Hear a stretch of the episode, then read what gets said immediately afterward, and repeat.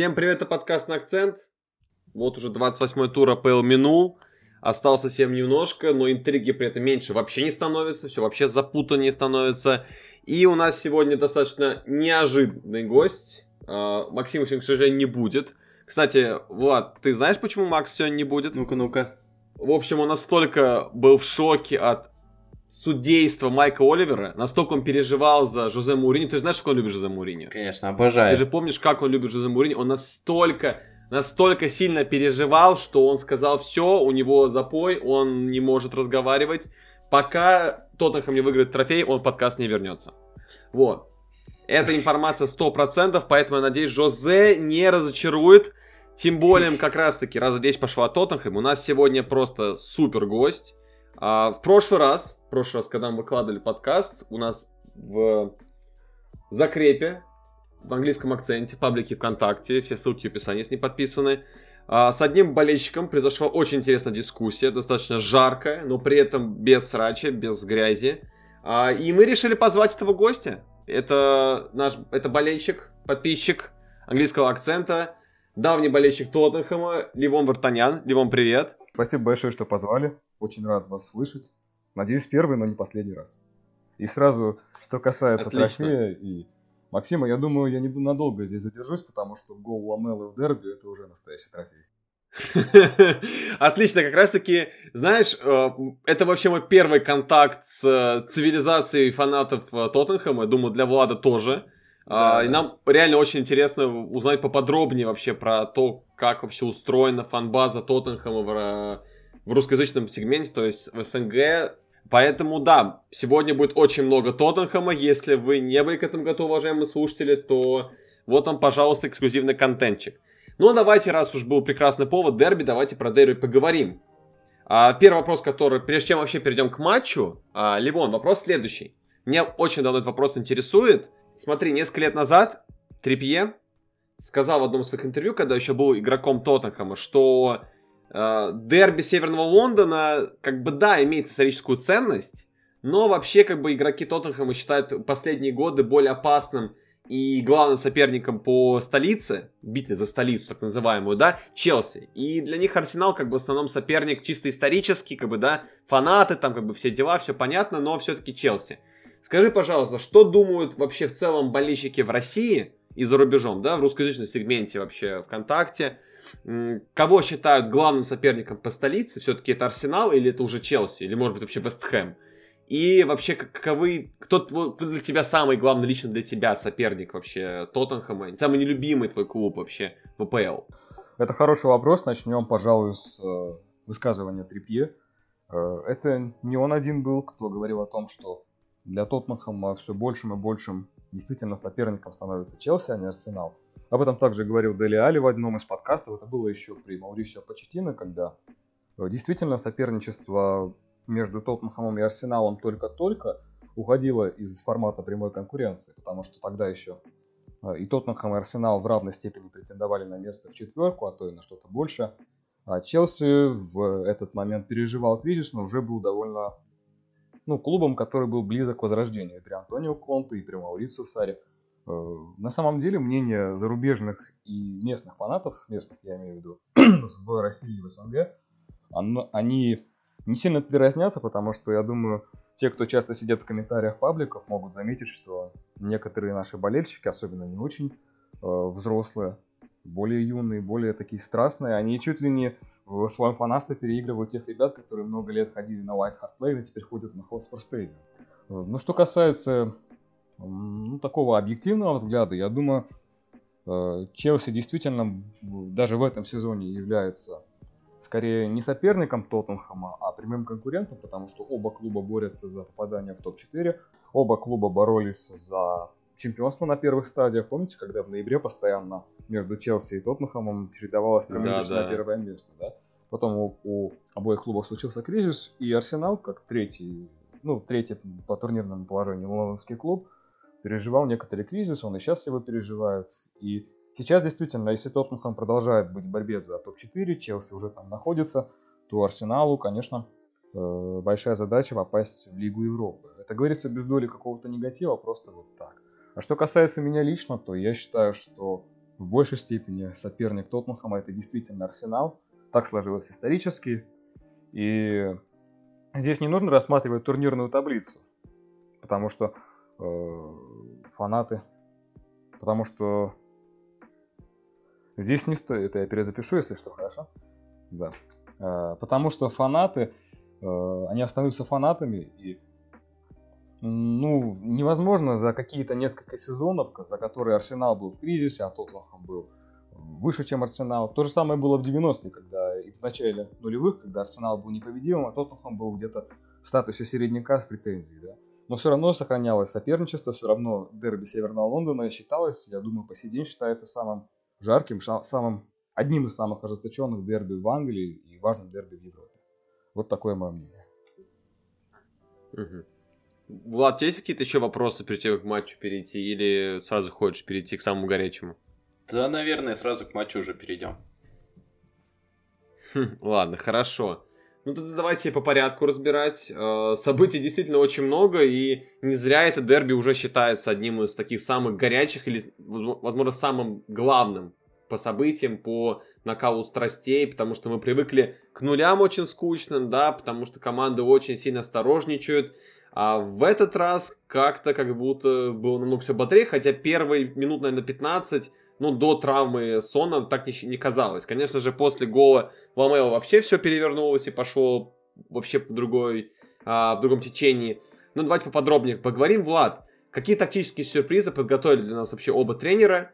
А, и действительно, почему, на твой взгляд, лично на твой взгляд, почему матч вышел настолько бодрым? А, во-первых, из сюрпризов стоит отметить, наверное, то, что Смитроу вернулся, вернулся в основу и играл на левом фланге. Я думаю, Жозе этого не ожидал. И, кстати, за счет именно связки Тирни Смитроу на левом фланге, они просто очень сумасшедше круто комбинировали, и именно за счет, в общем-то, их связки постоянно защита Тоттенхэма оказывалась в неловком положении, то есть именно через свой левый фланг канониры и терроризировали Тоттенхэм, а Жозе к этому был не готов, потому что а, вместе с Дуэрти на, Дуэрти на фланге играл Бейл, а Бейл вообще никак не помогал Дуэрти. То есть сам Дуэрти в четверке, он не всегда выглядит уверенно как защитник. Бывает у него такое, он более привычен в пятерке играть по последним двум сезонам. Вот. А тут э, еще и Бейл ему никак не помогал. Из-за этого Хойберг смеша... смещался на фланг, но из-за этого место оставалось в центре. И Смитроу грамотно как раз-таки а, выбирал моменты, когда ему стоит открыться на фланге, когда в центре. И вот именно из-за того, что Бейл не возвращался, не отыгрывал, постоянно то на фланге, то в центре у Тоттенхэма была свободная зона. Вот. Жузе постарался это изменить уже во втором тайме, но по итогу уже было слишком поздно игру изменить не получилось. Но вот это, наверное, главная неожиданность. Я думаю, а, Жузе не был готов к тому, что там выйдут с метро и Тирни, и что это будет настолько классно выглядеть. Вот почему матч вышел таким бодрым? Я думаю, потому что обеим командам сейчас очень нужны очки. То есть это не как там мы видим встречу Манчестер там не знаю, Манчестер Сити, Манчестер Юнайтед условный, условный, где как бы командам, ну, в целом ничья, да нормально, то есть Юнайтед за чемпионство уже не борется, Сити в целом тоже уже как бы просто им доиграть чемпионат, чемпионство вряд ли куда денется. Вот, то есть в этом матче командам реально нужно было точно побеждать, и вот поэтому... Хотя насчет Тоттенхэма я не уверен, они не выглядели командой, которая прям хочет побеждать, по крайней мере, до удаления Ламела они такой командой не выглядели. Вот. А так, в целом, ну, просто -то, э, нужно решать турнирные задачи, нужно попадать в Еврокубки, поэтому, поэтому так бодро и вышел. Угу. Мне кажется, у Ливона есть возразить пару слов, или согласен в целом? В некоторых вещах я, конечно, согласен с э, мнением Влада, поскольку Мауринio был не готов, вернее, ну и команда, и сам вот, главный тренер был не готов к тому, что не выйдет Абамиянга, выйдет э, Сака на этом фланге, потому что обычно, когда Абамиянг скажем так, жив, жив-здоров и не устраивает никаких дисциплинарных штучек. Он в основе он играет на левом фланге.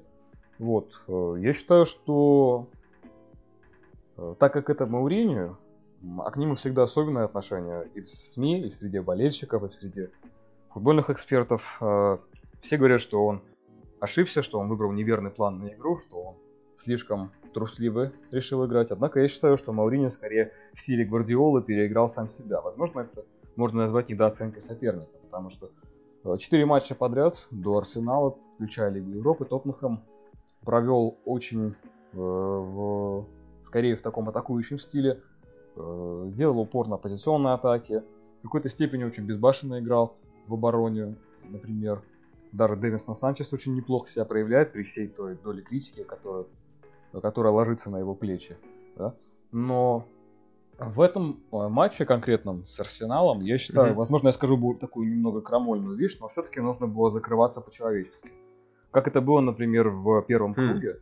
Несмотря на то, что Тоттенхэм, э, даже закрытый Тоттенхэм, даже почти что оборонительно-автобусный Тоттенхэм, он выглядел, э, он выглядел более органично, более цельно, чем тот разбитый арсенал Микеля Артета, который там владел большей частью времени мячом и какими-то навесами пытался попасть в штрафную. Тот Мауриньо полностью облегчил задачу для Артеты в совершенно неподходящую связку для такого матча на правом фланге. Тут я полностью согласен с Владом, но он сделал акцент на Бейле, а я бы скорее сделал акцент на Мэтти Дуэрте, потому что с Дуэрти такая очень интересная история. Здесь вроде бы нет фанатов Арсенала, но те, кто фанат Арсенала, те, наверное, знают, что Дуэрти большой поклонник канониров. И даже когда он переходил да, в была клуб, такая было история. очень такое смешное видео, когда он удалял твиты. Ну, это очень смешно обернули, все посмеялись, а потом, когда Дуэрти вышел на поле в первых же матчах, уже стало немного не смешно, так? И э, какое-то время его даже рассматривали как качественное усиление, как игрока, который может э, действительно заменить Урье, действительно Э, игрока более высокого уровня, потому что Ури все-таки он не лидер, он не самый выдающийся игрок в атаке, как ни странно, как бы не думали, да. А Дуэрти, в свою очередь, в Вулверхэмптоне проводил один из самых лучших своих сезонов. Он был, э, он был по-моему, вторым ассистентом среди крайних защитников после Трента в Ливерпуле. Теперь Трент, скажем mm-hmm. так, немножко подсдал. А Дуэрти очень сильно подсдал, потому что если посмотреть на статистику, то Дуэрти это, конечно, главный антигерой матча. Не Бейла, а именно Дуэрти, несмотря на оценку, да, ему дана очень высокая оценка, 6,5, хотя, конечно, я бы дал ему не больше 5. А, на фланге Дуэрти 4 успешные попытки дриблинга. И вообще на его фланге играли два самых эффективных, самых полезных, самых таких отдающих себя игре футболиста Арсенала. Это Сака и Терни. Я думаю, не фанаты это понимают. В свою очередь, э, на левом фланге играл регион, все было намного надежнее, и там ноль успешных попыток дриблинга. И там еще Моура постоянно возвращался, что тоже важно. Моура, после того, как э, Сона заменили, Моура все время доигрывал. После, ну, после удаления Сона Моура все еще колебался, скажем, между центром и флангом, а уже вот, когда удалился еще и Ламела, пришлось разрываться, и, ну, об этом немножко позже. На левом фланге Арсенала, у Арсенала вообще практически не было удачных атак. Как я уже сказал, выше ноль удачных попыток дриблинга, большое количество успешных оборонительных действий Регелона. Несмотря на желтую карточку, да, во всех остальных моментах он играл предельно чисто и предельно надежно. И все моменты, которые были, в том числе и пенальти, э, вот первый гол он пришел с правого фланга, Дуэрти был обыгран, э, с метро, по-моему, да, подал в штрафную на Эдегора, Эдегор замкнул через помощь да, да, рикошета. Да. А второй момент, по-моему, он проходил в правом полуфланге, где должен был играть э, Санчес. Дуэрти, получается, не постраховал, прошел Ликазет, и случился эпизод с пенальти. Да? Э, ошибка Мауриньо в том, что он э, не выпустил Орье вместо Дуэрти, при том, что Орье вроде бы жив-здоров, потому что он был в заявке, он был на скамейке запасных. Либо нужно было выпускать Бергвейна вместо Бейла, чтобы Бергвейн отрабатывал в обороне за Дуэрти и как-нибудь подстраховывал его, да. Но Бергвейн э, сейчас абсолютно не в форме, он не в форме уже несколько месяцев. Но он, кстати говоря, и не играет, может он и в форме, то есть может Мауриньо опять играет в свои игры и просто настраивает там Бергвейна, как он мариновал Бейла и Али. Бейла, ой, да, Бейла, Али и Дубеле Мауриньо мариновал, уже все забыли, да, помните этот конфликт с Дубеле, который уже давно... Конечно, конечно, конечно. Дубеле, Али и Бейла все-таки их немного по другой причине мариновали, скажем так, за их э, лень, за то, что они не отрабатывали, за то, что они в некоторых эпизодах не полностью себя отдавали. У Бергвейна с этим все в порядке, в принципе, но у него большая проблема с самообладанием и с атакующий третий. То есть у него ужасная реализация. У него до сих пор 0 э, голов, 0 ассистов во всех турнирах. А нет, В АПЛ у него 0 голов и 0 ассистов. Есть, конечно, в Лиге Европы парочку ассистов со стандартов, по-моему, но ничего существенного, никакого, никакого влияния на игру он, по сути, не имел. Но мы сейчас говорим, конечно, не о Бергвее. Вот. И, возможно, есть такая еще гипотеза небольшая, что в полузащите следовало сделать небольшие изменения, потому что Хёйберг уже который матч играет, он сильно устает, он не железный, как бы все-таки его не выставляли, каким бы важным игроком для системы Мауриньо не был, я думаю, вполне бы справился тот же Винкс или Сисока. Э, Думбеле провел не очень хороший матч, тоже потому что он играет почти каждую игру, и как-то вот этот спад формы, в том числе физической, совпал с северо-лондонским дерби. Да, кстати говоря, Сисуко очень странно резко из основы выпал, хотя как бы предпосылок к этому не было. И вот уже регулярно пара Домбеле и Хёйберг уже такая без, без ротации практически играет. играет. Да, но он выпал из основы не потому, что он плохо играет, а просто потому, что он не совсем вписывается в схему. Мауриню решил больше не изобретать велосипед с Домбеле на позиции десятки и поставил туда более атакующего игрока Лукаса. Это вообще отличное тренерское решение, которое вот, о котором не говорилось в предыдущем подкасте, но следовало бы в матчах с Кристал Пэлас, в матчах э, с Берни Лукас отлично себя показал.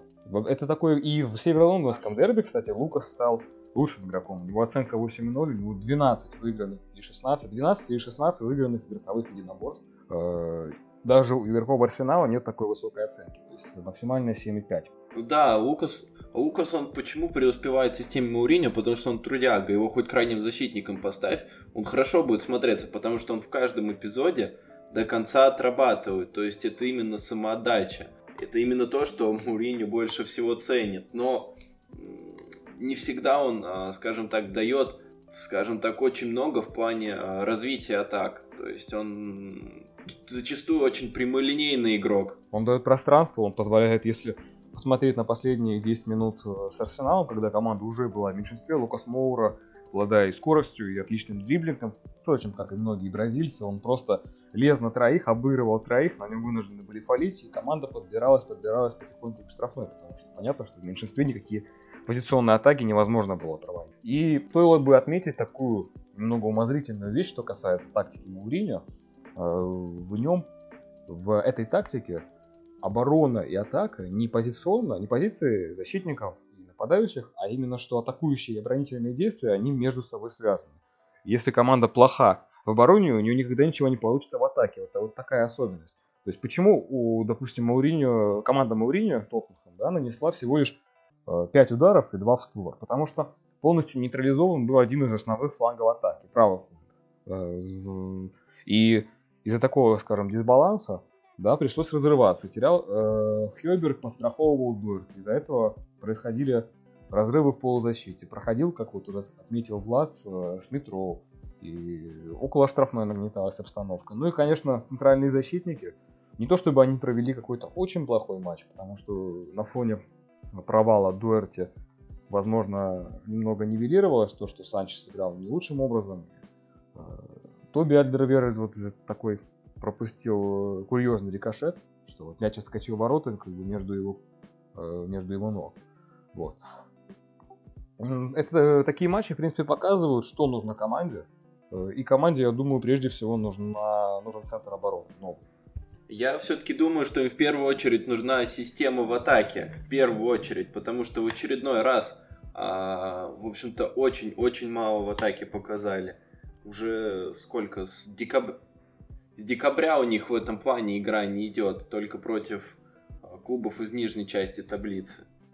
Ну, все-таки я считаю, что не каждая команда должна, и не каждая команда может показывать свою систему, свои самые-самые яркие, лучшие качества только против топ-команд. На самом деле, э, даже в, и в более важных матчах, более значимых матчах, в матчах, в финалах кубков, в Лиге чемпионов, в плей-офф, э, далеко не всегда тактика играет большую роль. То есть всегда на первый план выходят те самые индивидуальные качества, о которых говорилось в прошлом подкасте. Их вполне хватает у атакующей линии Тоттенхэма, но за счет э, дисбаланса в атаке, за счет э, не самого лучшего, э, не самой лучшей игры для футболистов центра поля, эти качества не удалось проявить. То есть посмотрите, например, последнюю, последнюю четверть после удаления Ламела, после второго гола Ликазета,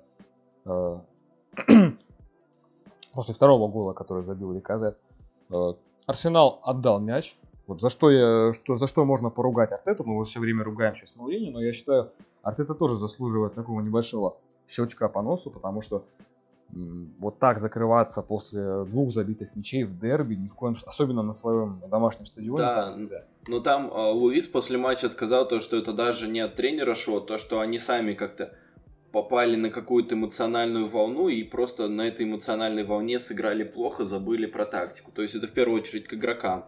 Ну да, да, от Арсенала это большая ошибка была. А, смотри, давайте немножко разбавим эту вашу беседу. А, у меня есть вот пару вопросов еще. Как раз таки ты сказал про атакующую линию. И в этом сезоне мы видим, что как и у Харри Кейна, так и у Сона дела просто потрясно. То есть это два человека, которые очень сильно выделяются на фоне вообще всего состава Тоттенхэм. Ну, лично на мой взгляд, опять-таки, да, там есть, безусловно, классные игроки. То есть тот же Хейберг, там же также прекрасно э, играет Лис на ворота, как и все сезоны, да, плюс-минус стабилен. Но все-таки, на твой взгляд, Вообще вот очень интересная судьба жить Харри Кейна.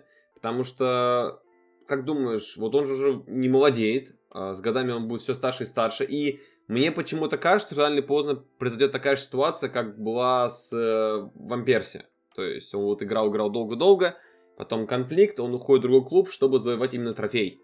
Как ты считаешь, а, вот именно по поводу Харри Кейна, Сона, Настанет ли такой момент, когда игроки просто психанут, бросят все и уйдут либо ближайшему конкуренту, либо же вообще за границу, именно с мотивацией завоевать трофей? Или как ты, или ты думаешь, что а, у клуба все еще есть возможность бороться за реальные трофеи, я имею в виду вообще все трофеи, в том числе даже Кубок Лиги, как бы его не принижали люди. Все-таки Жозе вышел в финал, и даже победа в Кубке Лиги было бы на самом деле хорошим завершением для сезона для Тоттенхэма в целом, лично мой взгляд.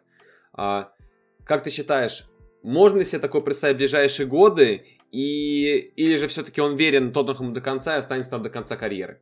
Ну, разумеется, за Кейна я говорить не могу, и за Сона тем более не могу, потому что Кейн все-таки воспитанник, он с самого детства рос в структуре клуба, он в свое время и по арендам ходил, и доказывал, что он заслуживает играть в основе. Я думаю, что он прошел такой путь в Тоттенхэме, что, можно сказать, точка невозврата уже пройдена. Это не что-то негативное, я наоборот считаю, что если, тот, если Кейн останется в Тоттенхэме, это будет поступок на и о нем, может быть, не будут помнить фанаты других клубов спустя 50, спустя 60 лет, да, если он так ничего и не выиграет, хотя я сомневаюсь, что он ничего не выиграет. Но если он ничего не выиграет и все равно останется, он станет иконой в глазах фанатов и человеком, который не променял э, свой клуб, свою, можно сказать, родину, да, свою семью на какую-то чашку из металла. Это, конечно, звучит очень максималистично, и многие футболисты думают совсем иначе, но Кейн немного, принадлежит немного к другой категории футболистов. Он не совсем суперзвезда, он не совсем тот, кто гонится за внешним. Он же всегда э, гонится не за формой, а за, за содержанием. Он сделал себя сам как футболист. И огромную роль в этом сыграл именно Тоттенхэм, именно тренеры Тоттенхэма.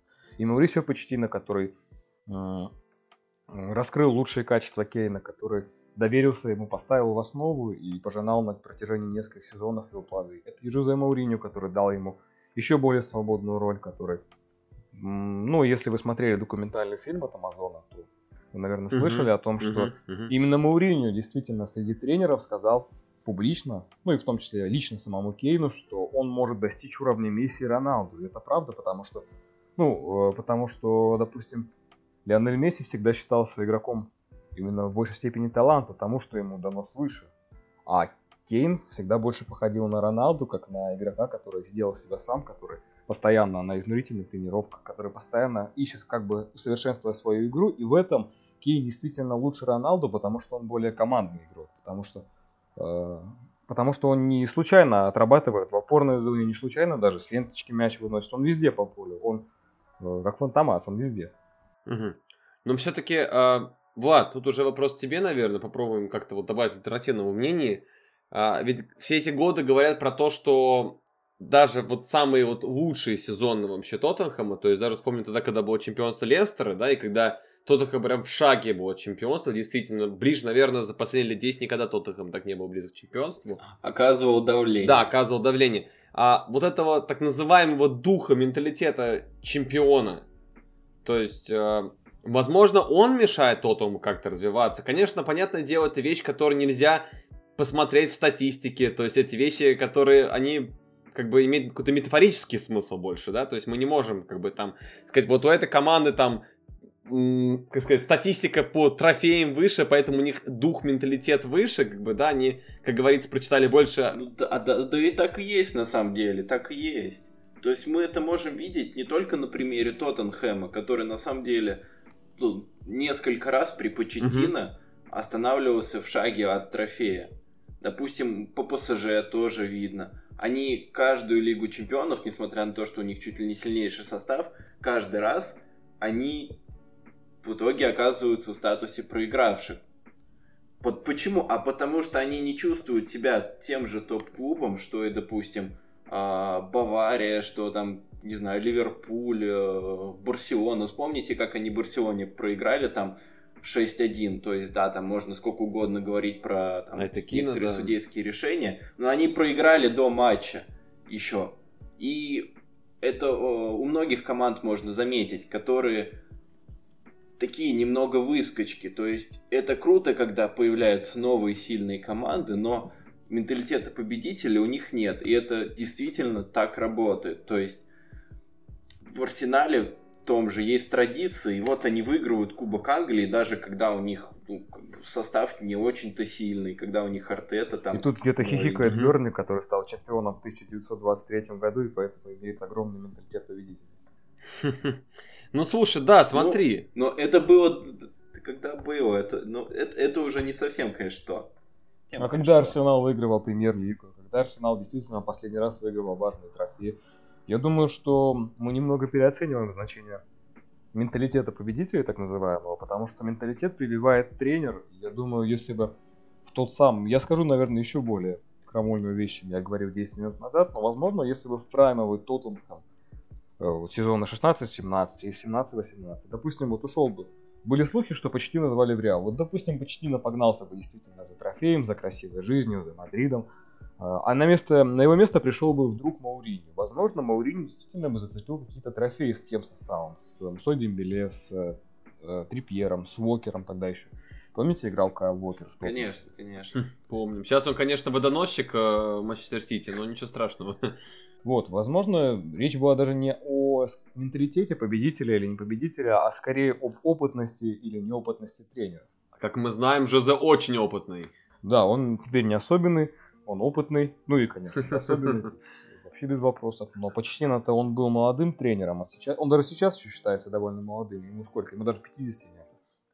И ПСЖ, э, я думаю, у него тоже очень большая перспектива. И что касается ПСЖ, кстати, я считаю, что тот самый позорный вылет от Барселоны, если ну, отклонимся ненадолго, да, это все-таки следствие не какого-то менталитета, а несуществующей атмосферы в команде. То есть это была как, как некоторые сборные. Это просто кучка миллионеров, крутых игроков по интересам, да, вот мы играем в футбол, да, у нас одна эмблема, но мы не чувствуем никакой эмоциональной привязанности. А у Тоттенхэма она есть? Вот у Тоттенхэма, как считаешь, она есть? Да, безусловно. Да, я, я, я, я думаю, Тоттенхэм и есть. За столько лет, за работы по Четино, они сбились уже как хороший коллектив. Угу. коллектив. Да, это, это, можно сказать, целая семья, это понятно и по фильму. То есть люди горой друг за друга. И помните отрезок, когда Маурини был близок к увольнению в середине февраля? Ему дали 4 матча. И, конечно, после этого начали спрашивать игроков, а вот это правда, что в раздевалке недовольны тренером. Это правда, что Маурини требует прижиматься к воротам.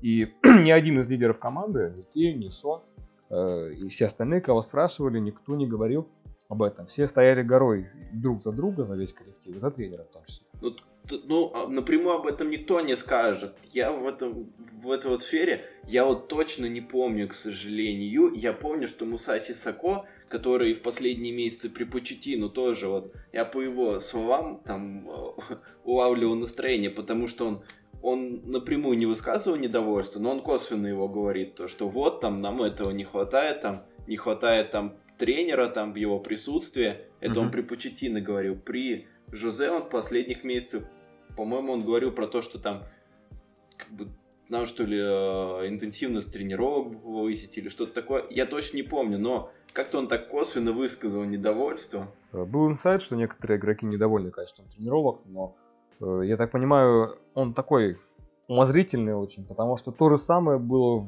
в Челси в 2015 году и в Манчестере в 2018 году. Но судя по тому, что ничего дальше не последовало, что могло последовать, как по примеру Челси и Манчестера, значит, видимо, ситуация исчерпана, и Мауриню даже если терял раздевалку, то он ее вернул. Я вот думаю, на самом деле, показательно будет то, удержит ли Кейна. То есть а, в прошлом сезоне, когда у Мауриню прям вообще не шло, но сейчас не идет на самом деле, если в целом на результат смотреть. Но тогда еще хуже было, когда вот Тоттенхэма какой-то спад был, и, по-моему, The Athletic писал то, что Кейн может уйти, тогда еще Манчестер Юнайтед активизировался, вот, и тогда писали то, что Кейн останется только если э, будет уверен, что с Мауриню они выиграют трофей. И вот, на самом деле, мне кажется, будет показательный момент, верят ли в Мауриню, это останется Кейн или нет. Потому что сейчас он нужен Сити, он нужен Юнайтед, он нужен сейчас, действительно.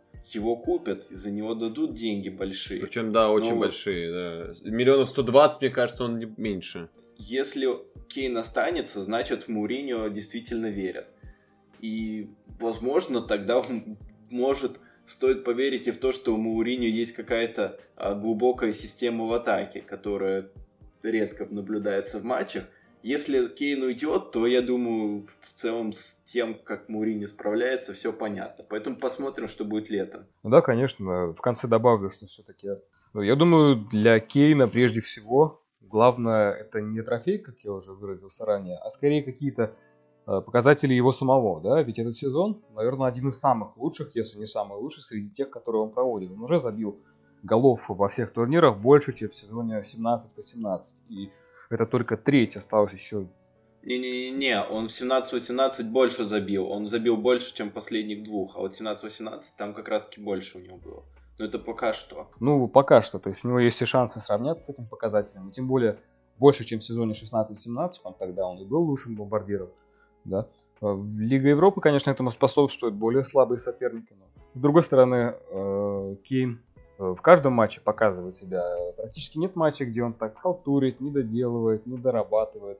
Он все-таки не такого склада футболист. И перед тем, как перейти к следующим матчам, подводя итог северо-лондонскому дерби, а, поговорим про два момента. Первый, естественно, это событие, связанное с Майклом Оливером и после матчевой пресс-конференции Жозе Мурини, где он э, очень пожалел, что рефери не зовут на послематчевое интервью. Он бы очень хотел послушать, что скажет Майкл Оливер или его ассистенты.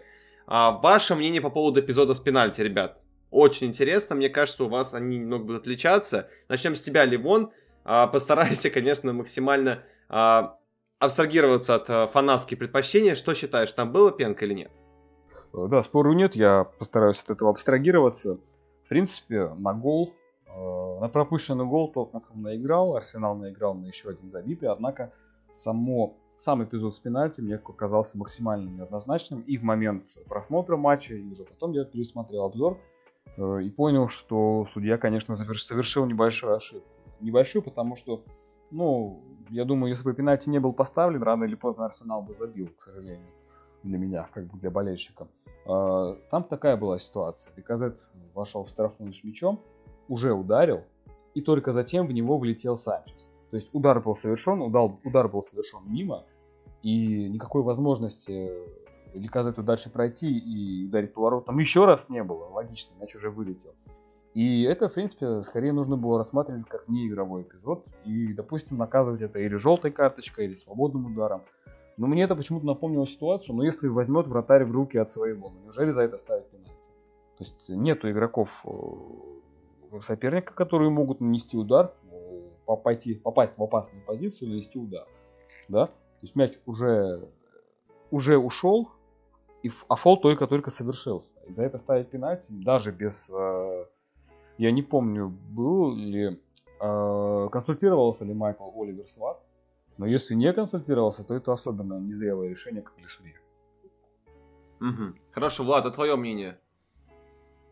По-моему, по, здесь очевидный пенальти, то есть а, Ливон абсолютно прав, потому что в целом этот фол, он вообще ни на что не влиял, то есть ничего бы там уже не было, Ликазет там ничего бы не успел сделать, вообще вот эпизод кончился, но мяч еще не вышел за пределы поля, и чисто теоретически что-то могло бы произойти, и исходя из этой трактовки, пенальти здесь э, нужно было ставить, потому что мяч в поле, как бы подразумевается, что борьба должна быть, и вот, в общем-то, Олег Азета лишили возможности продолжать бороться, то есть все мы понимаем, что Леказет там ничего бы уже не сделал, но чисто теоретически это возможность что-то сделать оставалось бы. Леказета снесли, и поэтому это пенальти. То есть нарушение штрафной, мяч находился в игре.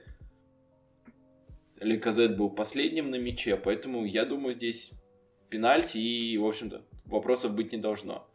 Но, но это с, смотря как расценивать, то есть у нас правила, они футболе такие, то есть прямые довольно-таки. Если расценивать это рационально, то да, там возникает вопрос, а нужно ли ставить этот пенальти, когда эпизод кончился.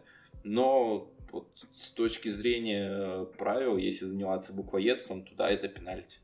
Ну, Окей. стоит отметить и то, что сам Леказет сказал насчет пенальти. Его спросили, он сказал, да, я думаю, нам повезло получить этот пенальти, но иногда нам полезно получать хорошее решение от судей. А кроме того, я забил, поэтому я всем доволен. То есть раз даже сам участник эпизода отмечает то, что, э, возможно, ему действительно повезло, ну, значит, ситуация не, на, не настолько однозначная. Но э, если рассматривать ход матча, то да, Арсенал наиграл, то есть лучше бы они забили одну из своих перекладин и одну из своих штанг, чем вот такой вот. Угу. И давайте тогда под конец поговорим про еще одно событие, которое как бы осталось за пределами камеры, так скажем. Это, естественно, то, что Бумьянг сидел на лавке. И многие это связывают с тем, что у него есть какие-то дисциплинарные нарушения. И говорят многие, что он даже зазнался, почувствовался таким вот э, руководителем раздевалки, таким вот чуть ли не вторым Артетой. И Артета очень жестоко, прям, не жестоко, а жестко посадил демонстративно на лавку, показав, кто тут отец как бы в этом клубе. Э, разделились мнения болельщиков, кто-то считает, что все абсолютно правильно, кто-то говорит, что это неправильно, что это один из лидеров клуба, капитан. Так нельзя поступать с капитаном, да, конфликт интересов как бы на лицо. Хочется просто узнать вкратце ваше мнение. Арсенал как бы в итоге выиграл. Нельзя сказать, что как бы... Если вот Арсенал проиграл, можно сказать, что вот Артета плохой, вот если выпустил бы Абумьянга, могло пойти иначе, но результат на табло как бы после драки кулаками не машут. Поэтому давайте просто вкратце... А, мне интересно ваше мнение, как вы считаете, решение Артеты это правильное решение или же нет? А, вообще это зависит от того, действительно из-за чего посадили на лавку Абрамянга, потому что есть две версии. Первая это то, что он нарушил условия карантина и сделал себе татуировку. Интересно, конечно, что он себе наколол. Может быть, там написано Артета out, Zil in. Ну, это останется, я думаю, известно только Абамиянгу и тем, кто видел его без одежды. А вторая версия то, что он просто опоздал на тренировку или опоздал на сбор, и из-за из этого разозлил Артета. Именно, именно перед матчем, именно перед матчем опоздал. Там вот, вот именно вот такое уточнение. А, даже, по-моему, кто-то сделал фотографию вот этого спорткара Абамиянга разукрашенного, что вот он стоит в пробке, ждет. А, если это действительно так, то я думаю, в этом нет ничего страшного, потому что Лондон это большой город, в нем пробок не избежать, и думаю, он не специально опоздал, тем более, что для Абамиянга северо-лондонское дерби имеет огромное значение, потому что 8 лет назад, а то и чуть-чуть больше, он просматривался Тоттенхэмом, но Тоттенхэм его отверг. И с этого момента, конечно, у него вражда к клубу появилась довольно-таки сильная. Вот как у Кейна, в принципе, к Арсеналу, только все-таки Абамиян уже был взрослым игроком, а Кейн был только-только ребенком. Угу. Хорошо, Влад, а ты что думаешь? Я думаю, что э, на самом деле очень сложная трактовка. То есть Анри в студии Sky Sports, Sky Sports сказал, что он ну, тоже бывало опаздывал и выходил в старте. То есть он сказал, по-моему, что у него был такой эпизод, он опоздал перед матчем, но вышел в старте. Но мне кажется, что Артета поступил правильно, элементарно потому, что Абамияк сейчас явно не такой влиятельный футболист э, в плане результатов, там, в плане лидерства на поле, каким был Анри. По прошлому сезону, да, Абамияк оказывал такое же влияние на результат, поэтому Абамиянг и близко не так хорош, поэтому команда, может, и в игровом плане выиграла. И, ну, в общем-то, Абамиянг сейчас не такой важный игрок, чтобы... Я полностью согласен с Владом, потому что Не буду рассматривать влияние Абумиянга на всю команду в целом, потому что сейчас мы говорим именно о матче Арсенал-Тоттенхэм. Сака намного более агрессивный, в атакующей стадии намного более напористый игрок. И он действительно лучше понимает фланг, мне кажется, чем Абумиянг. Он умеет в обводку, он намного моложе, чем Абумиянг. И он, Исака, это один из, одна из причин успеха Артеты в не только во всем сезоне, потому что Сака, насколько я помню, лучший ассистент Арсенала на данный момент во всех турнирах. Э, но и фланг, правый фланг Тоттенхэма был просто уничтожен, потому что... Не, не, лучше, лучше у них Виллиан. Нет, Виллиан просто в последних пяти матчах, по-моему. Кудесник Виллиан, по-моему, только в пяти последних матчах по голевой отдает. До того он долго очень молчал. У Саки ну, в прошлом он точно был лучшим ассистентом во всех турнирах. Возможно, сейчас он делит, уже делит это с Виллианом. Вот. А, а так Сака и Тирни это, конечно, убийственная связка. И, возможно, даже вот хорошо, что Абамиянга не было, что он не стал играть. Там с Метро и Тирни больше на одном фланге играли. Сака он э, больше справа был. Угу. А, ну это тогда моя ошибка. Ну, с Метроу тоже молодой напористый игрок. С больш... Я думаю, это большой талант для сборной Англии. А давайте, пожалуй, на Тоттенхэме немножко отойдем к другим командам. В этом туре было много матчей интересных.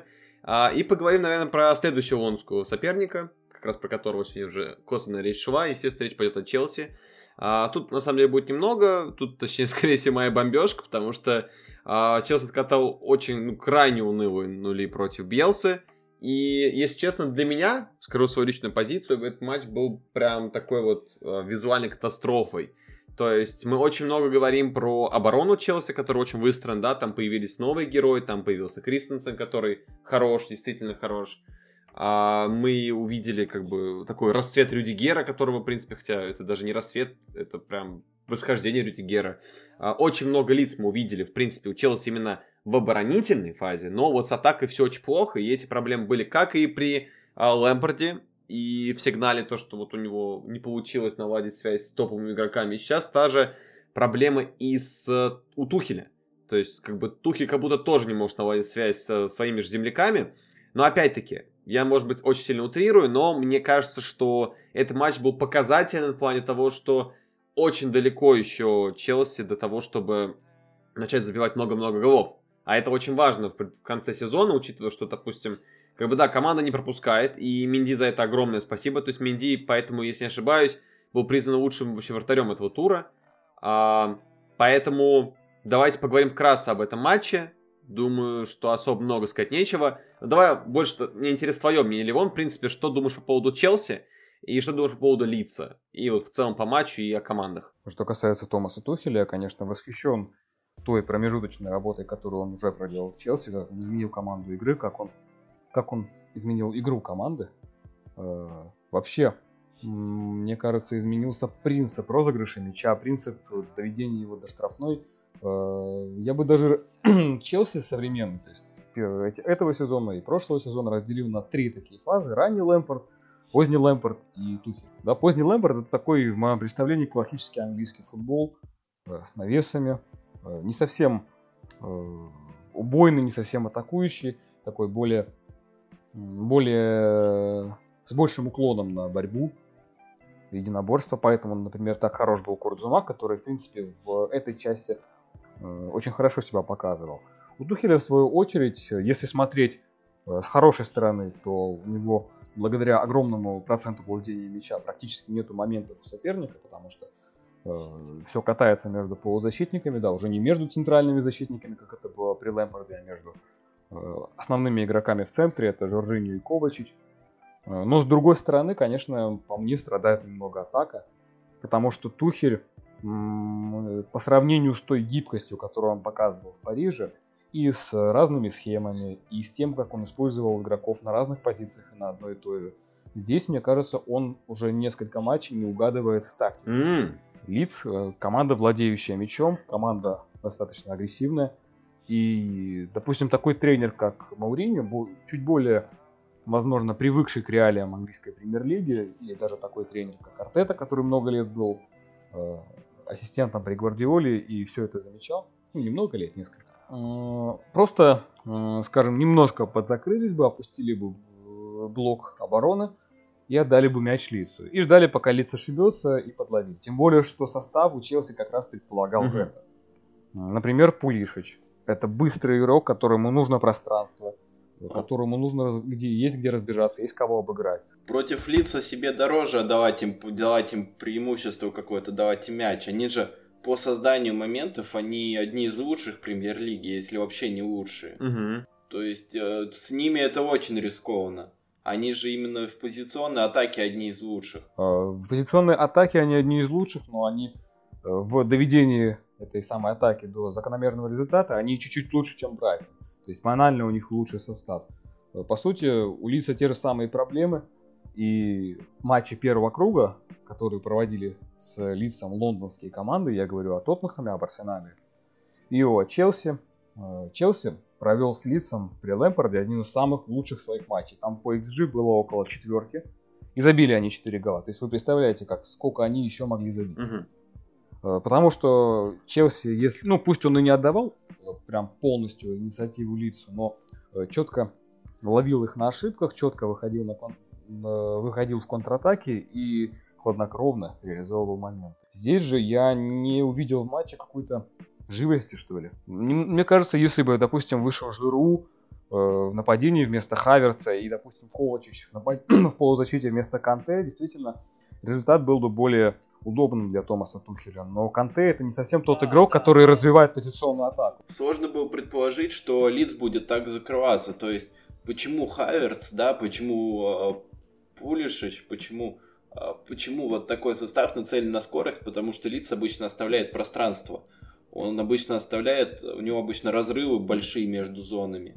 И все, это идеальная возможность для быстрых атак. А Лиц тут прижался и а это трудно было предугадать. Лиц очень редко так прижимается. Ну, я думаю, что все-таки в таких матчах многое зависит именно от команды фаворита, а не от команды аутсайдера. Да, Лиц играет от себя, но Лиц уже много раз на этом обжегся. И каким бы Марсело Биелса не был, или Локо безумцем, как его называют э, испаноязычные болельщики, да, все равно он опытный тренер, и он четко понимает, что в таких матчах, конечно, лучше закрыться. И вот я всегда здесь навожу аналогию с Брайтоном, который тоже э, в большинстве матчей действительно играет от себя, и старается и создавать моменты, и владеть мячом. Но в матчах с большими командами Брайтон всегда закрывается. Это было и с Ливерпулем, и с Тоттенхэмом, и у них это прекрасно получилось. Здесь, если бы э, Лиц, э, если бы Челси не э, стал бы владеть мячом так обильно, возможно, Лиц бы перехватил его и начал бы свои атаки, и просто бы э, несколько раз обрезался бы, это бы привело бы к голу. голу. Но здесь тоже такая тренерская ошибка Тухеля, мне кажется. Одна из э, немногих, кстати, пока что. Угу.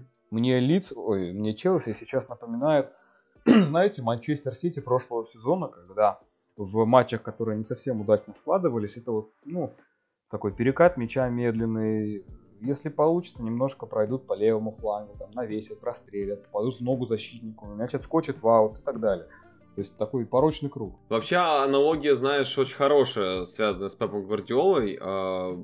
Прям четко ты ее сказал. Действительно, да, Тухель очень похож на вот вообще тот футбол, который настраивает, навязывает. Он игрокам Челси действительно очень напоминает футбол, который мы видим в Манчестер Сити. И я бы, наверное, доматил, знаешь, тогда добавил бы, что вот ты сказал про конец сезона прошлый, да, я бы еще добавил бы начало этого сезона, потому что мы помним, что а не сразу Пеп пошел вообще во вкус, то есть вначале были какие-то проблемы, мы видели, да, еще когда, когда еще Ливерпуль был неплох, когда Ливерпуль еще выигрывал матчи, тогда были какие проблемы. Да, когда еще Ливерпуль претендовал на чемпионство, а Сити был на десятом месте, сейчас все абсолютно наоборот. Я вот еще хотел добавить конкретно, конкретно по а, Челси, почему против Лица так плохо вышло, возможно, вполне возможно, что Челси не хватило Маркоса Алонса.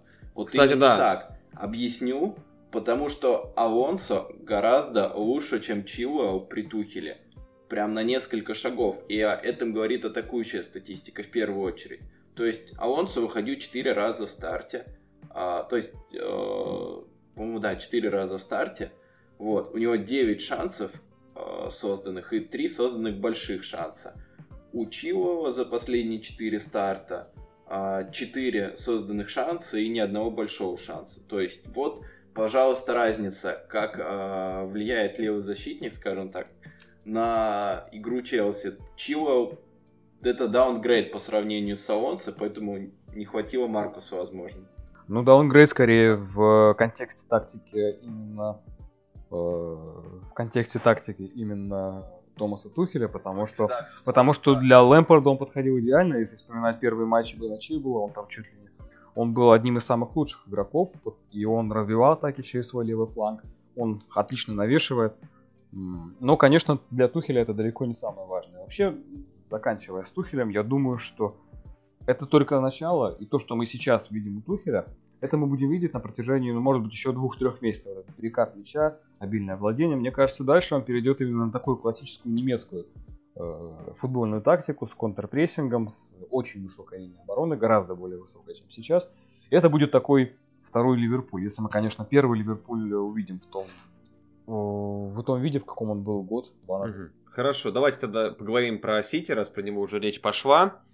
А, Влад очень удивился, прям приятно удивился тому, что произошло после манчестерского дерби, потому что потом Сити вышел против как бы не самых сильных соперников, они бы так как и выиграли, но там произошло кое-что другое, что удивило нас больше, чем количество забитых мячей.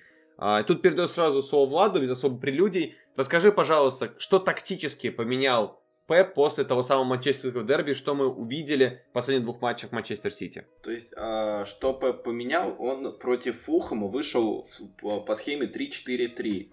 По-моему, в этом сезоне, да и вообще за долгое время, я могу ошибаться, не, не все матчи Сити смотрю, не каждый. Может, кто-то упустил. Но, по-моему, за долгое время это первый раз, когда Сити выходит в три центральных защитника. Прям вот то есть у них гибридная схема, понятное дело, но когда это с первых минут, именно основная, это у них первый раз за долгое время. Вот. И я не думаю, что это на, надолго, всерьез. Я думаю, это просто поэкспериментировал, потому что Фулхам все-таки при всей хорошей форме это соперник сейчас не уровня Сити, поэтому поэкспериментировать можно, тем более отрыв от Юнайтед большой.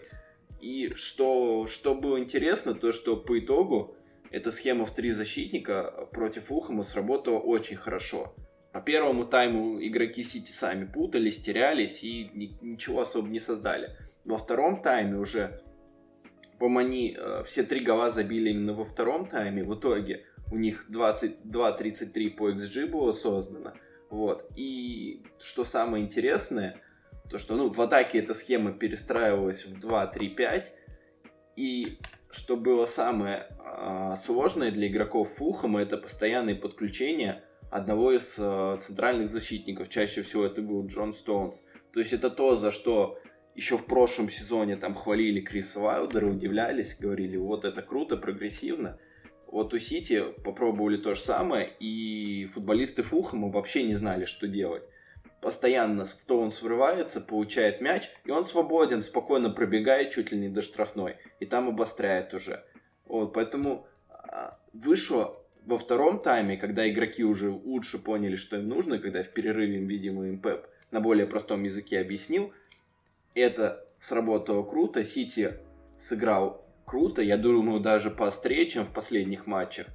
Поэтому эксперимент можно признать удавшимся, и может, Пеп задумается о том, чтобы почаще использовать такую систему, но переходить он сейчас на нее точно не будет. У него есть, в общем-то, у него сейчас все и так работает хорошо. Но было интересно посмотреть за этим экспериментом. Угу. Ливон, есть что добавить? Да, знаете, мне кажется... Да, мне есть что добавить. Мне кажется, это не совсем эксперимент, а скорее подготовка Гвардиола к по-настоящему большим матчам. Потому что из того, что я увидел, Э, из всего происходящего на поле, из игры Сити, мне показалось, что э, на Фулхэм, Фулхэм это скорее такой манекен, который должен был изображать в будущем там, мадридский Реал или какой-то другой клуб, который попадется Манчестеру в 1-4 Лиги Чемпионов. Понятно, что уже, скорее всего, Боруссию Мюнхен-Гладбах они пройдут, им уже нужно готовиться к сопернику, и все три гола, они показательны, потому что один из них пришел со стандарта, этот гол. Уже мы привыкли к тому, что Стоунс забивает, и, конечно, я рад, что он все-таки спустя несколько лет, спустя лет пять, наверное, как его купили, он наконец-то показывает э, то, за что его купили, он отрабатывает ту сумму, на которую, которую на него потратили. Остальные два гола, они пришли из высокого прессинга, из отбора mm-hmm. мяча. Э, один из голов э, это такой очень интересный проход Джезуса, в результате которого он обыграл двоих, а то и троих. Вообще я даже удивился, что он забил. Я думал, что он по своей э, привычки кому-нибудь отдаст или просто промажет, ударит слабо. Но он не сплоховал в такой-то ситуации, грех не забить. А второй это был прессинг э, Феррана Торреса. Он отобрал мяч э, на подступах штрафной Фулхэма, вошел, ну и его там толкнули. Вот. И это мне почему-то напомнило матч с Реалом прошлого года, даже два матча с Реалом прошлого года, когда Сити, по сути, выиграл их благодаря стандартам, там был пенальти в том числе, и э, высокому прессингу. И тогда главным героем был Жезус. Вот в этом матче мне очень понравился Канцело. Он, кстати, понравился не только мне, но и сайту Хускорт. Он получил звание лучшего игрока с оценкой 7,7. И э, Торос очень понравился. Но Гвардиола, мне кажется, немного возвращается к своей игре, которая у него была осенью, в хорошем смысле, в плане того, что для обеспечения этого высокого прессинга фланговые игроки постоянно смещаются в центр, не только крайние защитники, как это всегда бывает, но и, получается, латерали, потому что схема немного изменилась.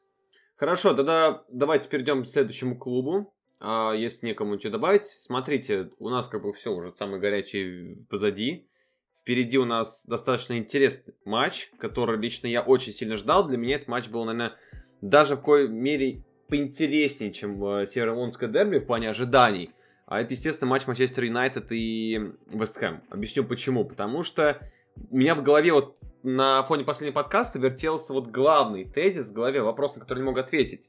А Вест Хэм все-таки вот Лингер, тот человек, который вот благодаря которому Вест Хэм поднялся, или все-таки это команда хороша? Потому что как бы и Влад, и Максим очень подробно разбирали персоналиях. Вот э, помнишь, да, Влад, мы разбирали очень подробно э, да, да, да. важную роль футболистов самых разных. И Соучика мы разбирали, да, и Фабианский, и Лингарда мы брали, да, в счет. Всех брали, говорили, какая классная команда собрана Мойса, и вот, пожалуйста, Лингарта по правилам, как бы, естественно, ПЛ, он не мог играть против своей же команды, да, родной.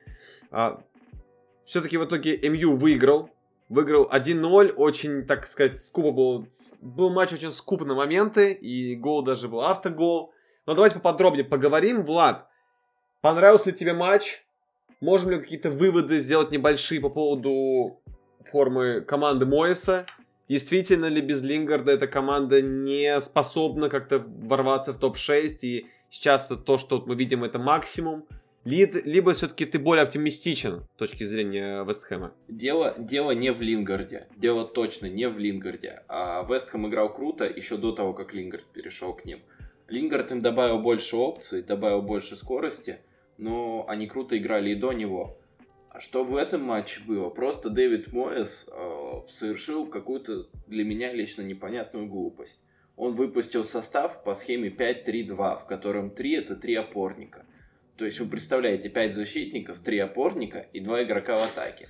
Как эта команда может атаковать? Эта команда может атаковать только если это Кейн и Сон. И они классно друг, друг, друг с другом комбинируют. Когда это Антонио и Боуэн, при всем к ним уважении, это не те игроки, которые вдвоем могут затащить просто атаку. Ну и вообще это не самые подходящие для схемы игроки. Да, Вестхэм по этой схеме ни разу не выходил, они впервые вышли, они играли в 5 защитников, но чтобы вот так вот, они ни разу не играли. Плюс в этом сезоне, а, смотреть по этому сезону, а, в этом матче они наименее активно и наименее и наиболее низко прессинговали. То есть они прям вот вжались. Моэс, у план Моэса был автобус, прям вот такой наглый автобус, прям такой двухъярусный.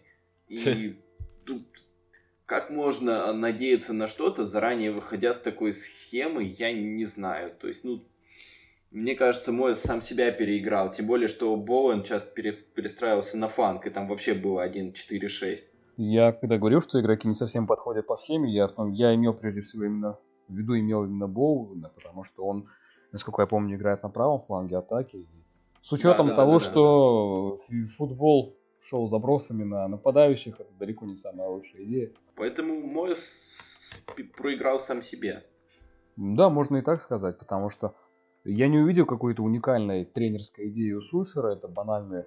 Удивительно, да, как бы Вест Хэм не закрывался, все равно большая часть моментов э, Юнайтед, я говорю про голевые моменты, а не про тот самый угловой, которого пришел автогол, а про действительно моменты, которые были созданы.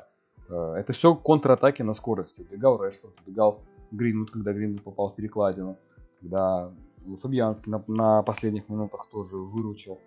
то есть при, при, даже при таком закрытом сопернике Сульшер не стал пробовать играть позиционно, при том, что все равно игроки подходящие для этого есть. Например, тот же самый Фернандо. Ну нет, нет, на самом деле цифры говорят, что Сульшер наоборот сыграл более позиционно. И по цифрам э, команда Сульшера позиционной атаки выдала один из лучших матчей в сезоне. Ну, я бы не сказал, что это равняется именно по цифрам, потому что владение это вообще десятое дело. Можно владеть мячом и перекатывать. Да нет, нет, нет, там, там, там по, по другим я сейчас могу рассказать. Э, по есть... ударам а... тоже, ну, допустим, э, если рассматривать те моменты, которые на Андерстат отмечены как наиболее опасные, у которых больше всего XG, они именно что пришли на скорости после перехвата мяча где-то в центре поля, и вот побежали игроки. В принципе, для, э, состав для этого располагал, но действительно ли стоило так играть против Вестхэма, и большой вопрос, а если бы того углового не было, смог ли бы Юнайтед что-нибудь придумать? Я думаю, смог бы, потому что смотри, а, допустим, по тому же XG против автобуса 1.53. То есть, ну, неплохо. Но самое интересное то, что вот э, статистика, допустим, на треть Вестхэма Манчестер Юнайтед заходил э, 43 раза. Из этих 43 раз 23 превращались во вход штрафную. То есть это в среднем э, 55 что ли процентов, э, в общем-то. А так они конвертировались во вход штрафную. В среднем по сезону у Юнайтед этот процент равняется 40. То есть вот какой апгрейд. И, по-моему, этот матч показал, что а, у Манчестер Юнайтед нет сложностей в игре против а, низкой обороны, а сложность именно в настрое, потому что когда они играют против Кристал Пэлас, допустим, с кем у них нуча нулевая была, то есть они выходят, наверное, и думают, как я это вижу последние несколько лет у них, а Кристал Пэлас, что мы и так сможем там, не знаю, Решфорд думает, что десятерых обыграет там и нормально, и забьют. Они выходят так. А тут Вестхэм, они а, ценят, в общем-то, высоко команда, реально борется за место в Лиге Чемпионов. Они вышли настроены, и они сыграли хорошо. Да, да, основные моменты, может, были созданы там именно на скорости. Да, гол был после автогола, но они и так из позиционной атаки они создали в целом достаточно, чтобы забить. Просто опять реализация подвела. Реализация Но подвела, в цел... да. В целом Юнайтед хороший матч провел в качестве позицион... ну, в целом по позиционной атаке. И, кстати говоря, а... еще статистика, почему Юнайтед просто не повезло. В среднем по сезону на 23 входа в штрафную, сколько было в этом матче, Юнайтед забивает два с половиной гола. Тут они забили только один. То есть по сравнению со средними цифрами сезона явный даунгрейд, и по идее они должны были забивать точно больше. С одной стороны должны были, но с другой стороны Вест Хэм все-таки не команда нижней половины таблицы, они не просто так борются за Еврокубки, у них очень крепкая защита, и, как мы можем понять, они достаточно долго сопротивлялись. Ну как, как могли сопротивлялись э, этим входом в штрафную, большое количество выносов, большое количество блокировок. Э, мне кажется, я боюсь ошибиться, точную цифру не могу вспомнить, но около 20 выносов это достаточно высокий показатель, и мне кажется, ну, невозможно не воспринимать еще и это. То есть мы говорим, что Манчестер Юнайтед хорошо позиционно атаковал, а Вест Хэм все-таки хорошо позиционно оборонялся, да? Не будь этого автогола и сыграй Вест Хэм и Юнайтед 0-0, в принципе, если смотреть на матч именно с такого ракурса, то можно даже сказать, что э, можно было бы да, рассказать, что Мойс извлек большую выгоду, особенно без своего лидера. Вот здесь я бы хотел обратить внимание, коллеги, на Джесси Лингарда. Очень жаль, что он не сыграл с Манчестер Юнайтед. Э, ну, вот такие условия. Но вот Влад сказал, что далеко не такой важный игрок для Вестхэма, как кажется. Возможно, это действительно не так, он не системообразующий игрок, он не совсем лидер, потому что он только-только пришел да? Но он идеальный игрок для Дэвида Мойса и для той игры, которая идет в СХМ. Угу. Он очень, он достаточно быстрый, у него хороший дриблинг, он умеет играть и на фланге, и он смещается в центр. То есть в отличие от Сульшера, который в Манчестере в, в бытность Лингарда еще более-менее основным игроком, в отличие от Сульшера, который давал ему четкое тренерское указание играть роль десятки, попытаться быть распасовщиком, направлять атаки, разумеется, Лингард с этим абсолютно не справлялся. Он, игрок, он уже был сформированным, сформировавшимся игроком, несмотря на приставку э, молодой, вечно молодой, вечно перспективный. Да, ему уже было 26. в 2019 году.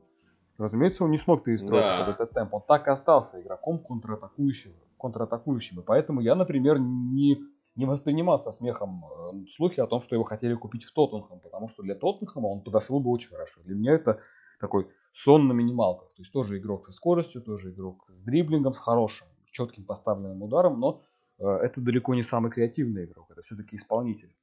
Угу. А как ты думаешь, вот завершая вообще тему этого матча, э, как ты думаешь, Лингарда выкупит в итоге Вест Хэм? Потому что Сульшер достаточно открыто говорил в интервью, что как бы да, Лингард хорош, но как бы на его месте у нас играют другие футболисты, которые для меня сейчас являются а, футболистом первого порядка. Как думаешь, э, реально ли то, что он переберется к молоткам на постоянной основе? Я думаю, это так, с учетом того, что Лингард заиграл ему понравилось. И если посмотреть на статистику, вы удивитесь, но футболист, который не играл уже, по сути, больше года, он каждый матч выходит и проводит по 90, по 80 минут. Это похвально. Он э, такое чувство, что двужильный. При том, что ну, были слухи при том, что он плохо на тренировках работает, за это его якобы в состав не ставят. Как оказалось, это все не совсем правда. Просто он не подходит для Сушера, хотя я бы сказал скорее, что Сушер не знает, куда его впихнуть. Ну, возможно, игрок типа Дэниела Джеймса, который просто скоростной, но у него ни удара, ни передачи, к сожалению, пока нет. Это молодой игрок. Э, или Мейсон Гринвуд, который еще, мне кажется, все-таки сыроват для основы Манчестер Юнайтед. Видимо, для него это более ценные игроки, чем Линнер. Возможно, Сушер пытается всячески избавиться от наследия Маурини, потому что такое тоже вполне могло быть, как и от Лукаку избавились. Ну, интересно, да, интересно достаточно ты вот параллель провел. Ну хорошо, давайте поговорим о другом тренере, которого, кстати, вот уже уволили. И это второе увольнение в сезоне. Естественно, речь пойдет о Клинках и Крисе Уайлдере. На самом деле, с одной стороны, да, казалось бы, что вроде вполне ожидаемо. А, прошу прощения, третий тренер, которого уволили, да, в этом сезоне. Третий. Сначала был Биллич, потом Лэмпорт, и сейчас вот как Уайлдер, да, Уайлдер. А, вопрос следующего характера. Меня очень интересует. Даже не столько сама история, потому что про нее достаточно мы много паблики писали и уже давно про это говорили, что у него конфликт с руководством. Уайлдер такой вот очень старого стиля тренер, то есть такой вот прям мужик, который хочет всем управлять, как бы совмещает себе функции менеджера и тренера, и главы тренерского штаба, и, в общем, все в одном лице. То есть никакие там делегирования полномочий, там трансферы, финансы, это не к нему, вот он всем хочет управлять, поэтому его много бы уволили. Это прям, конечно, очень сильно утрирую, но а, основную суть передал.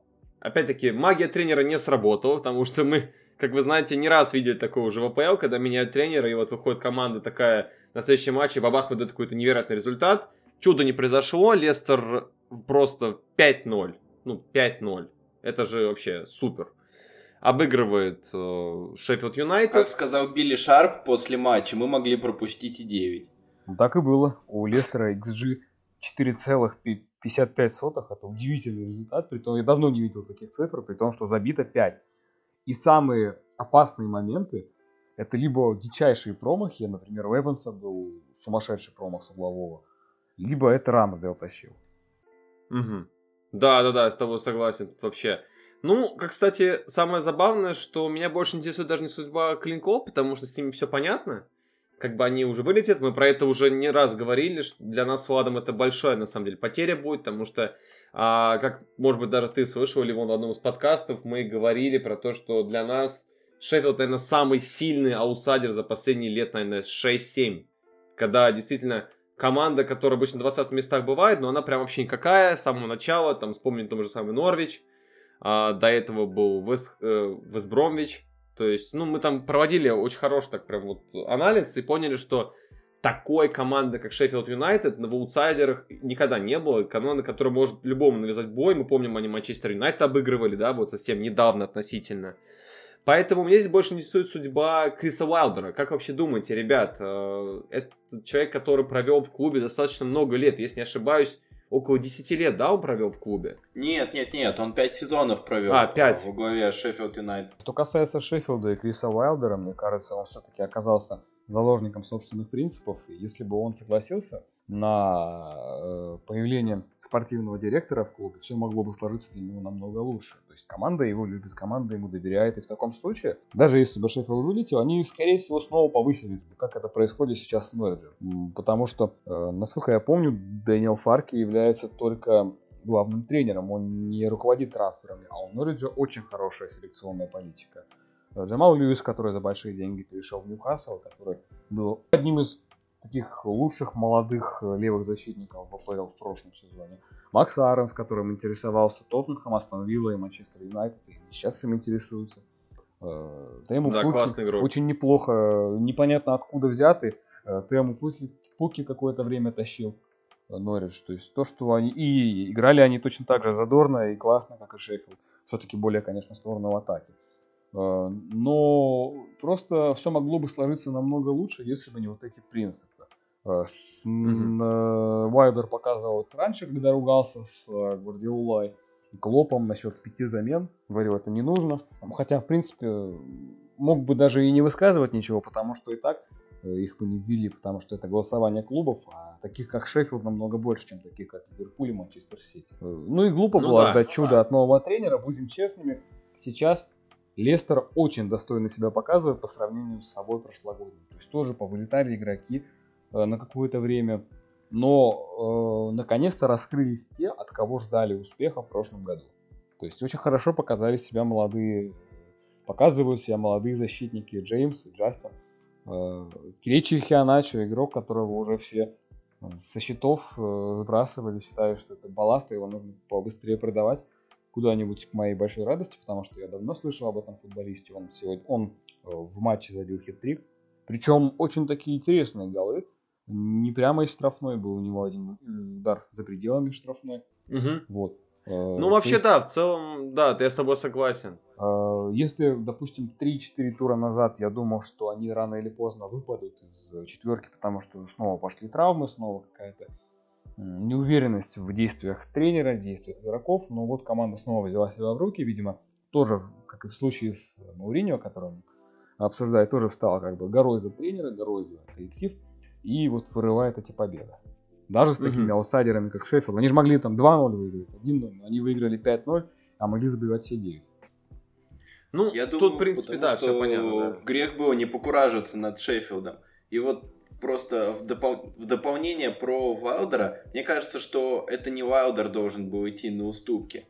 Почему? Потому что, ну что Вайлдер сделал для клуба? Он из середняка Лиги 1 сделал претендента на Лигу Европы. За пять сезонов это с ума сойти просто. Это да, раз. Согласен. Притом суммарные траты за это время всего 4 а, миллиона фунтов. То есть там с учетом всех а, покупок и продаж минус 4 миллиона фунтов. Просто представьте. Вот. Да, представьте а, такого Манчестер Сити, да. Что касается трансферов, а, Уайлдер на самом деле хотел хороших игроков подписать. То есть я сегодня выкладывал то, что Sky Sports пишет, то, что он хотел Уоткинса, он хотел Баркли, он хотел Кэша, он хотел Уилсона. Никого не подписали из, из этих футболистов. Но это не вина а, руководства, это скорее вина, ну, это скорее но Астон Вилла просто намного более богатый клуб, чем Шеффилд Юнайтед. Астон Вилла могла себе позволить переплатить за Оли Воткинса и за Кэша, а Шеффилд не мог себе позволить. Но даже на те деньги, которые, которые были выделены, был куплен Рамсдейл, который сейчас действительно показывает себя на, на высоком, на хорошем уровне, да. Но и в начале сезона, в начале, да, сейчас про Брюстера расскажу. В начале сезона Рамсдейл был таким не то чтобы середнячком, а действительно вратарем того клуба, из которого он был куплен, да. То есть уровня команды, вылетевшей в чемпионшип. А что касается Райана Брюстера, это, конечно, вообще тихий ужас, потому что потратить 26 миллионов на молодого игрока, который не то чтобы и в суператакующей команде Клопа получал много времени, не то чтобы хорошо себя проявлял даже в тех случаях, когда, его, когда ему доверяли. И вот, пожалуйста, 0 голов, 0 ассистов, 26 матчей. Но о, Брюстер, он по системе не подходит Вайлдеру. Он в Сонсе был хорош, потому что э, ну, в Сонсе вот прошлую, в прошлом сезоне он был хорош, он регулярно забивал, потому что Сонси играет так, что а, они быстро передают мяч штрафную, а, от Брюстера требуется там одно-два касания, и все, и как бы гол. Вот, поэтому а, в Солнце он был успешен. Но ведь это была идея именно Уайлдера подписать Райана Брюстера. Он же отказался от спортивного директора, и большинством ну да, ну да. То есть он уже Получается... показал, что он далеко не Алекс Фергюсон. Ну да, тут получается с Брюстером не получается, потому что Шеффилд он больше комбинирует. Штрафной, вокруг штрафной. Они более медленно атакуют, более комбинационно, и Брюстер под этот футбол вообще никак, никакой ногой. Поэтому тут, да, просчет Вайлдера. Но просто вот продолжу мысль. А Вайлдер, он хочет делать акцент на английских футболистов, футболистах. Ему комфортнее с ними работать, и вся команда, я думаю, все заметили, то, что там сплошь и рядом англоговорящие футболисты, то есть там англичане, ирландцы. Да, кстати. Шотландцы. Даже скандинавы, они, несмотря ни на что, все равно с детства неплохо знают английский язык, нет? Да, а, а руководство Шеффилда хочет делать акцент на какие-то такие находки, которые, там, не знаю, из Восточной Европы, там, не знаю, из там какой-нибудь там Боснии, Ну, следует, Греции, следует тенденциям, говоря... знаешь, так называемым все-таки. Да, они же не из более дешевые берут. футболисты, такие жемчужины в не распиаренных чемпионатах, а Вайлдер это не устраивает, потому что он хочет работать с англичанами. Mm-hmm. Вот, и кому тут Кому тут э, больше доверять, не знаю, но Вайлдер слишком много сделал для клуба, мне кажется, чтобы его увольнять. Ну, спору нет, но все-таки, я думаю, это... Ну, неужели это такой принципиальный вопрос, все-таки Вайлдер взрослый человек, он прекрасно понимает, что большая часть трансферов, которые он сделал, она сразу не дала результат. А, допустим, Сандер Берге, очень хороший футболист, молодой, перспективный, ему пророчат будущее в больших клубах, но он ведь тоже не сильно помогает по игре Шеффилда. Он не так-то много играет. Э, он скорее как будто бы был куплен на продажу. Но это для, ну, для команды аутсайдера им не нужны игроки на продажу. Им нужны игроки, которые делают результаты здесь. Результ... Э, но для команды аутсайдера нужны игроки, которые делают результат здесь и сейчас. Ну и под конец подкаста давайте поговорим, безусловно, о важ... одном из тоже важных событий да, ну, раньше сказали бы, да, вполне ожидаемый, но все-таки введи, в связи последних событий очень-очень важная победа для Ливерпуля. Наконец-таки, спустя столько туров, они обыграли Вулверхэмптон 1-0. Вернулся на поле Диог Жота, Диог Жота забил, принес победу своей команде минимальную. И здесь, конечно, наверное, эта победа важна, наверное, с точки зрения психологии. Потому что вот, пожалуйста, была победа уверенная в Лиге Чемпионов – про него очень, на него очень много акцентировали внимание сами футболисты, как вы помните, да, и Мане, кажется, и Клоп говорили про то, что а, вот у нас сейчас все мысли в Лиге Чемпионов, о том матче с Лейпцигом, мы хотим пройти, если мы пройдем, уверенность прибавится. Вот, пожалуйста, они выиграли, слово сдержали, а, обыграли Вулверхэмптон, и, конечно, да, во-первых, очень неприятный эпизод, конечно, с Рой Патрисио, пожелаем ему скорейшего выздоровления, это, конечно, неприятная ситуация, зато мы впервые увидели на деле то, то самое правило, которое вводили, помните, да, что если футболиста сотрясение мозга, то клубу разрешается при отсутствии замен провести еще одну замену. Вот как раз таки мы это увидели. Вот. Э, и давайте просто вкратце поговорим про то, что вообще, на ваш взгляд, что будет дальше с Ливерпулем. Стоит ли нам ожидать какой-то камбэк, потому что отставание очень большое. Ну, оно, конечно, реально отыграть математически можно даже в четверку там ворваться, даже в двойку ворваться. Но все-таки говорим о чем-то более реальном. Влад, на твой взгляд, вообще, а, с точки зрения психологии, именно в АПЛ победа позволит как-то раскрыться футболистам а, Ливерпуля, вернуть тот самый менталитет чемпиона, который у них есть? Или же все-таки проблемы, которые были, они так за один матч не решатся? Постепенно, постепенно это движение. За один матч, конечно, ничего не решится, но шаг за шагом и шаг к улучшению уже был.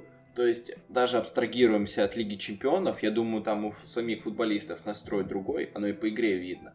Матч с Уорхэмптоном, да, Клоп сказал то, что это такая победа на тоненького. Там, точные слова не приведу, но смысл такой. То, что победа действительно такая вот еле-еле, но победа, и победа действительно как по мне, заслуженная. И что я отмечу, то, что очень классно Ливерпуль сыграл в обороне в первую очередь. То есть Педро Нету, который в этом сезоне а, в каждом матче там создает по там, ну, один-два шанса как минимум, а то и больше. Он вообще один из лучших креативщиков УПЛ в этом сезоне. В этом матче он не создал ни одного шанса. Александр Арнольд по нему сыграл превосходно.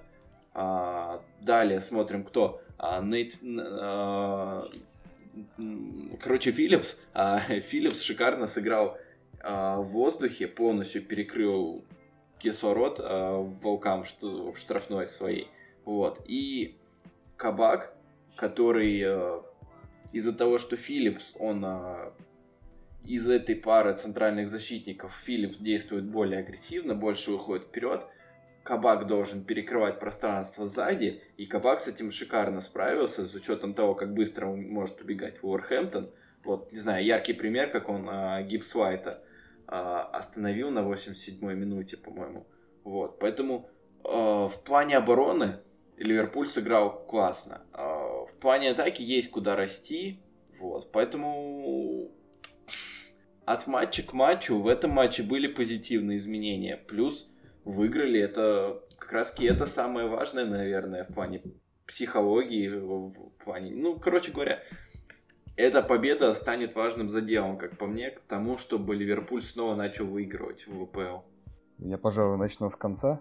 Обычно начинаю сначала, а вот я начну с конца, со слов Клопа на пресс-конференции после матча. Он назвал эту победу э, очень грязной, если переводить дословно. Возможно, это правда, тем более, что грязная победа грязная победа сопутствовала некоторым грязным подробностям на поле, вроде вот этой ужасной травмы Патрисио.